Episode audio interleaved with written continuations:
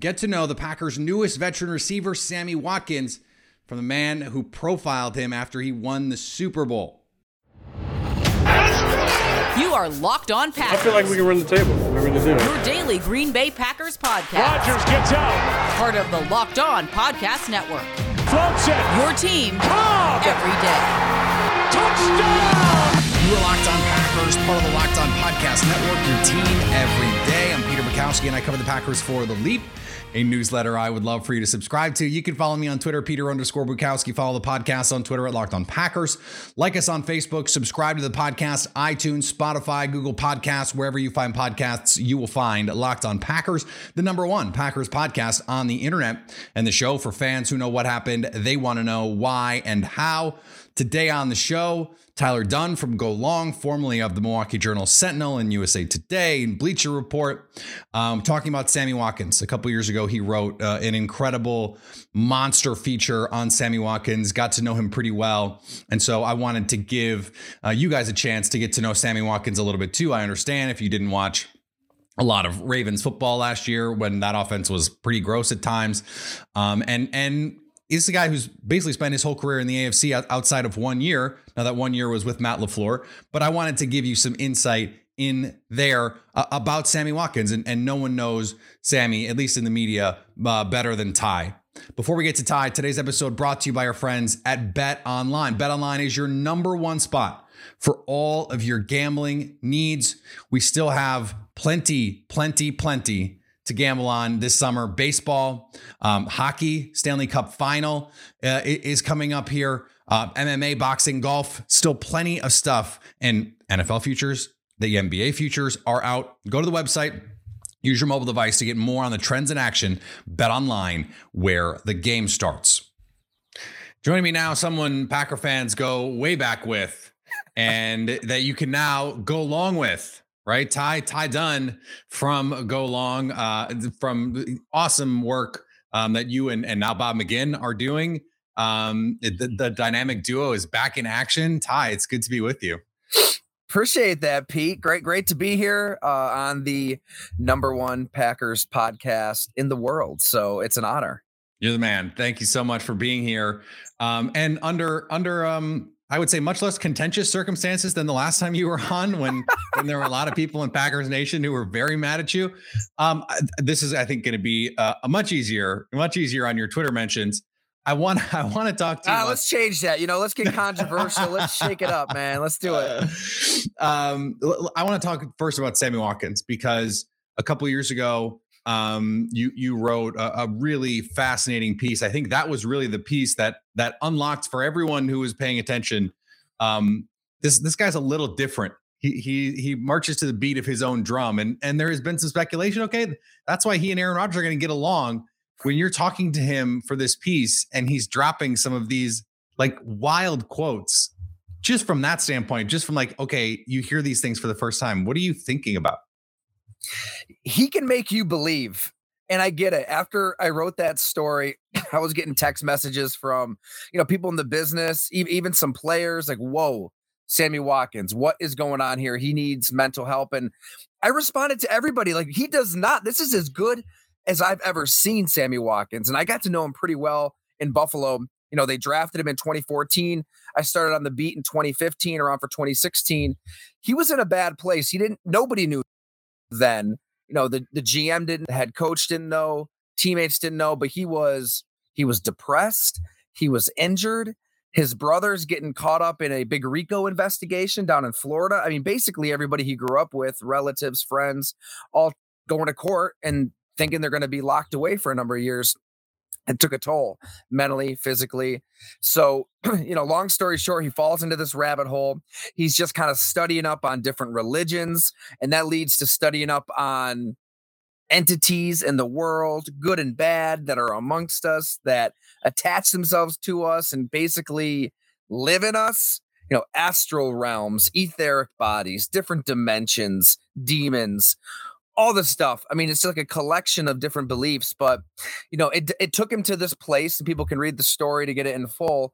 But it, it led him to a really good place himself. I mean, he is genuinely happy, um, loving father, loving husband, you know, family man. I I think he's genuinely at peace in a really good place. As as weird as it took to kind of get there.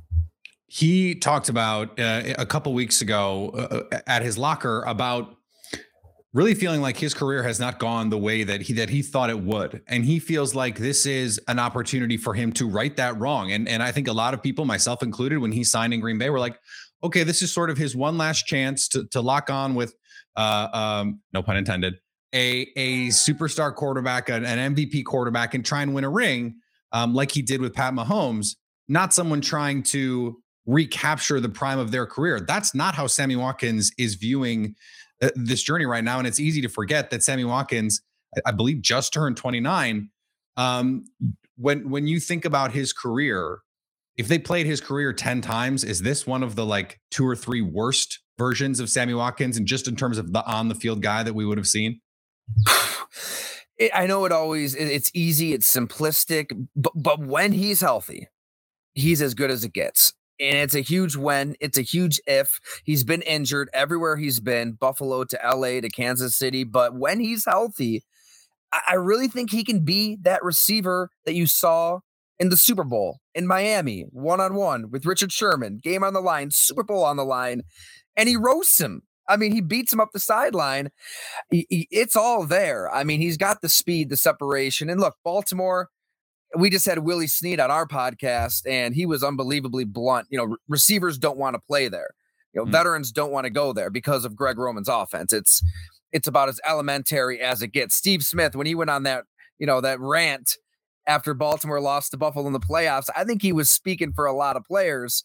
It, it's it's not a pass friendly, receiver happy offense. It's yeah, Lamar Jackson's got special gifts. You want him to run and do all this creative stuff up front, but in, in terms of what we saw to Sammy Watkins in Baltimore, I I mean, I, I don't think you can really judge that. But in Green Bay, you know, with Aaron Rodgers, with a team that needs him, it, it's talk. Anybody could be the number one receiver, one through six. Who knows how that's going to sort itself out? But when he's healthy, and, and it's a huge variable, I'll give you that.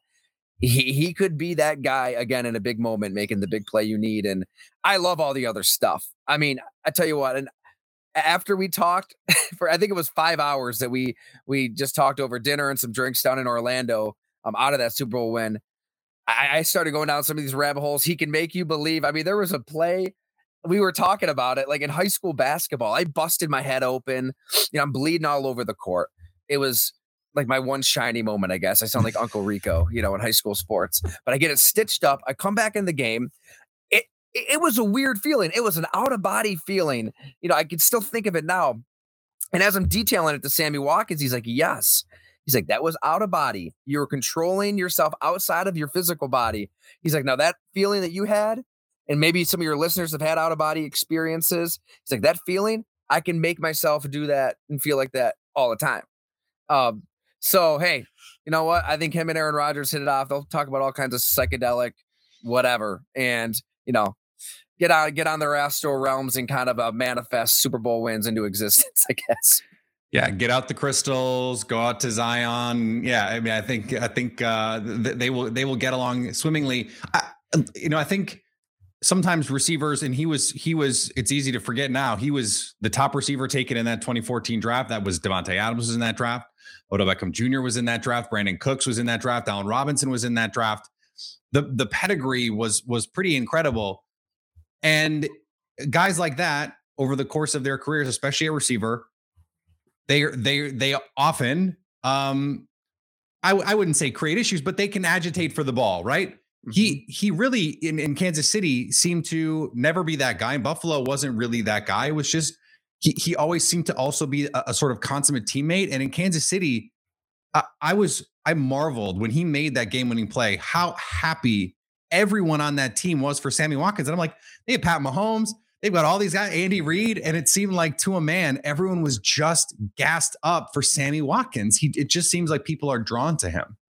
He he he has that personality. I mean, he's a genuinely loving human being. I mean, I think that in a locker room, guys love the way he talks and the way he thinks. And I mean, he'll get into debates with a McCall, Mecole Hardman in one corner of the locker room and talk about stuff with Patrick Mahomes in the other. And Andy Reid was kind of a father figure for him very soon. You hear that a lot about Andy Reid that he really wants to connect with players on a very personal level, but I think he took a liking to Sammy Watkins early, and that that was somebody that could call him or Sammy could call Reid basically any hour on the hour and just talk about life, talk about their kids, all of that stuff. So, yeah, you want that in your locker room. I think that stuff matters, um, especially when you're a winning team, a Super Bowl contending team.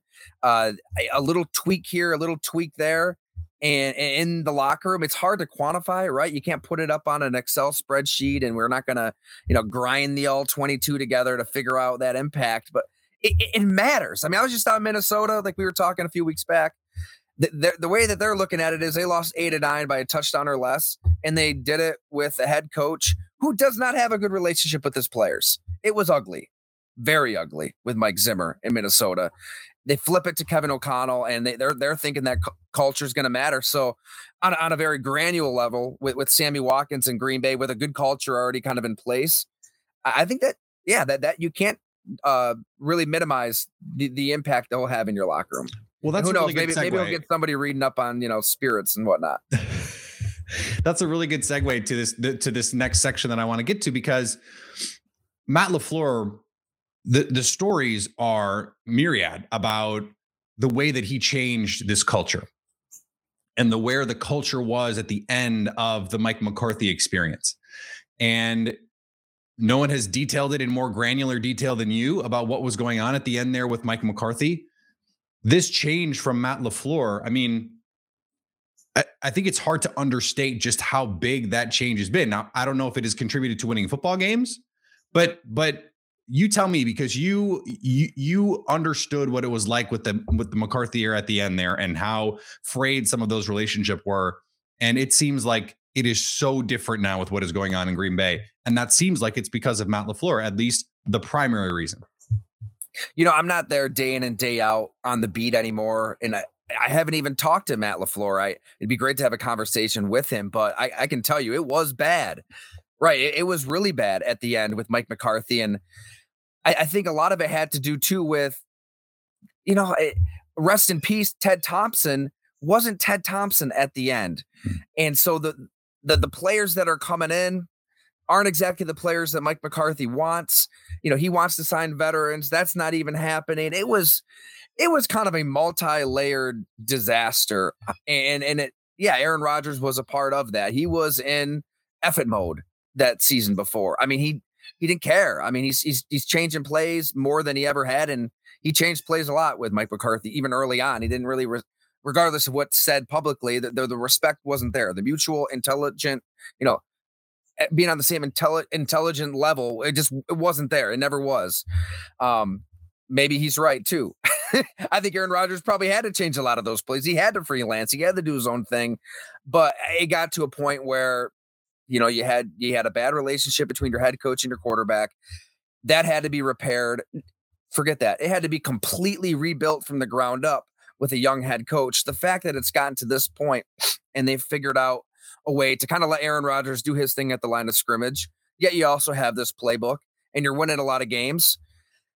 You you you got to you have to give Matt LaFleur tons of credit for that. I, like I said, I, I don't know him that well, but from where it was to where they are now, a lot of that has to do with the head coach. But here's where it gets interesting. I mean, Davante Adams is gone, and a big reason that Aaron Rodgers had all this success was he could go up to the line of scrimmage and just change things on the fly. You know, play pickup ball with Davante Adams off of plays that they saw what in 2014, right? 2015, 2016. That's gone. All these new receivers are in. It's going to take a commitment, Aaron Rodgers, I think, to really trust some of those play calls coming in more often and and trust the bigger picture. You're probably going to have to run the ball more probably going to have to play off your defense a little bit more. Not going to be able to freelance with a Christian Watson or even a, you know, Juwann Winfree out there like like you could have Davante Adams. So is he willing to take that step, trust the coaching, trust the play calls, and maybe swallow the ego in a way that he he hasn't had to before and win 24 to 13? Um, they won, they did win a lot of those games this past season, but it now now I think it goes to an even more extreme level because you don't have Davante Adams. Yeah, no question about it. I, I want to end on this and and sort of marry your your two areas of expertise, or you have many areas of expertise, but but for our purposes, um, you are still very hooked into what's going on in Buffalo, um, and you you have been on the, the the Jordan Love story since since it had happened. Really, um, it seems like if you want to make the best case for Jordan Love, it is basically the Josh Allen plan not the Patrick Mahomes plan, because now we're talking about year three, and that's when that's when Allen really popped. That's also when Aaron Rodgers really popped. When when you look at what the things that they did for for Josh in Buffalo and what the Packers have been trying to do with Jordan Love, do you think it's possible for him to make, I guess, the year three leap, given what we know about the Packers coaches, about Jordan, and about and and based on what you know and, and saw in Buffalo? boy, I don't know if I'm ready to take that leap. Not to be qua- the quality of Josh Allen, but just to say, okay, year three, this can yeah. be the year for him. No doubt. I think the big difference too, you know, Josh Allen did have that rookie season where he could screw up and he's surrounded with not a lot of talent. Buffalo, they they they so they break the drought in Sean McDermott's first year, and they didn't really mean to. It was kind of by accident. right. they, they were rebuilding things, and then they get Josh Allen, and then they let a lot of talent walk out the door. They go six and 10. But I think that season of just, you know, running around, leaping over Anthony Barr, you know, using his big arm, they had not a lot of talent at receiver, but it helped. He, he could kind of like screw up, make mistakes. I feel like Green Bay, yeah, I mean, your listeners know where I stand on this. It, it would have benefited just to rip the band-aid off, go through a season like that with Jordan Love. Just just do it. Well, we'll see what happens. I I get going for a ring, going for a Super Bowl. Aaron Rodgers, talent level quarterbacks. They do not grow on trees. I, I, get all of that, but we've seen this story. It's ended in the divisional round, the conference championship round. It seemed like a huge opportunity to just take a ton of picks, move forward with the quarterback you drafted in the first round, and transition. So, where is his development? I don't think we know. I really don't think we know where Jordan Love is. There's been some good, some bad. That Kansas City game, I don't think they necessarily had a game plan that catered to his strengths. Mm-mm. I think a lot of that was on the coaching, and it, I don't think it was nearly as disastrous as some folks made it out to be. I agree, but it wasn't great. I'm not saying that you know it was akin to Aaron Rodgers in Dallas in 2007, but I, you know, I think preseason games will help. Training camp reps will help, and it, yeah, three three years in the system is is going to help. And if if they see anything behind the scenes that suggests that he can be the guy. May, maybe you're you're not as quick to bend the knee and basically give Aaron Rodgers anything he wants in offseason if we're at this point again and he's thinking about retirement. But they're so far deep into being all in with Aaron Rodgers. I, I can't see them doing anything but that. I, I think that he's there as long as he wants. He can drag things out as long as he wants, ask for whatever he wants behind the scenes, whether it's, you know, define whatever protocols for whatever pandemic is all the rage at that point, um, or getting any contract he wants. And hey, maybe that's how you, you have to operate because heck, if you're a team, you, will make those concessions as opposed to whatever the hell the Cleveland Browns are doing with Deshaun Watson. I mean, that's just that's just a, a, crime of morality there. But that te- teams are going to do anything in their power to get their hands on a stud star quarterback. Yep. So I do get the logic with Brian Gutekunst and Matt LaFleur. I just feel like an opportunity m- might have been lost two off seasons in a row. If Russell Wilson's going to get what he got, if Deshaun Watson's going to get what he got, Mike, who, who knows what the Packers could have gotten a trade? But I guess I guess we'll never know. Well, Aaron Rodgers still under contract, so you know it, it could it could theoretically still happen next spring. I doubt it, but it theoretically could still happen. Ty, I appreciate it, man. Good to talk to you. Great seeing you, Pete. Thanks so much for having me.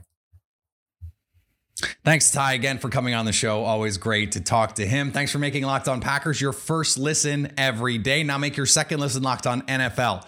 Our national NFL experts and insiders keep fans dialed in on the biggest stories and the latest news from around the league because an offseason doesn't equal a break in the action. All right, we're going to be back next week Plenty more to get to as we head toward training camp. Still on that three day a week schedule Monday, Wednesday, and our summer Fridays. I hope you're enjoying these summer Friday series. I got some good recommendations from people. People love Cassidy Hill. People want Justis Mosqueda back on the show. Um, people want Aaron Nagler and Andy Herman back on the show, which I, I had a feeling that they would. Um, and some good new names out there for me to try and reach out and see if we can get some of those guys on the show um, in the upcoming weeks before the season opens. We're going to keep doing Summer Fridays through into training camp and, and, maybe even into August, just because I think there's a lot to get to and we don't always have time for it during the season. Follow me on Twitter, Peter underscore Bukowski. Follow the podcast on Twitter at Locked On Packers. Like us on Facebook. Subscribe to the podcast, iTunes, Spotify, Google Podcasts, wherever you find podcasts, you will find Locked On Packers. And anytime you want to hit us up in the Locked On Packers fan hotline, you can do that 920 341 3775 to stay Locked On Packers.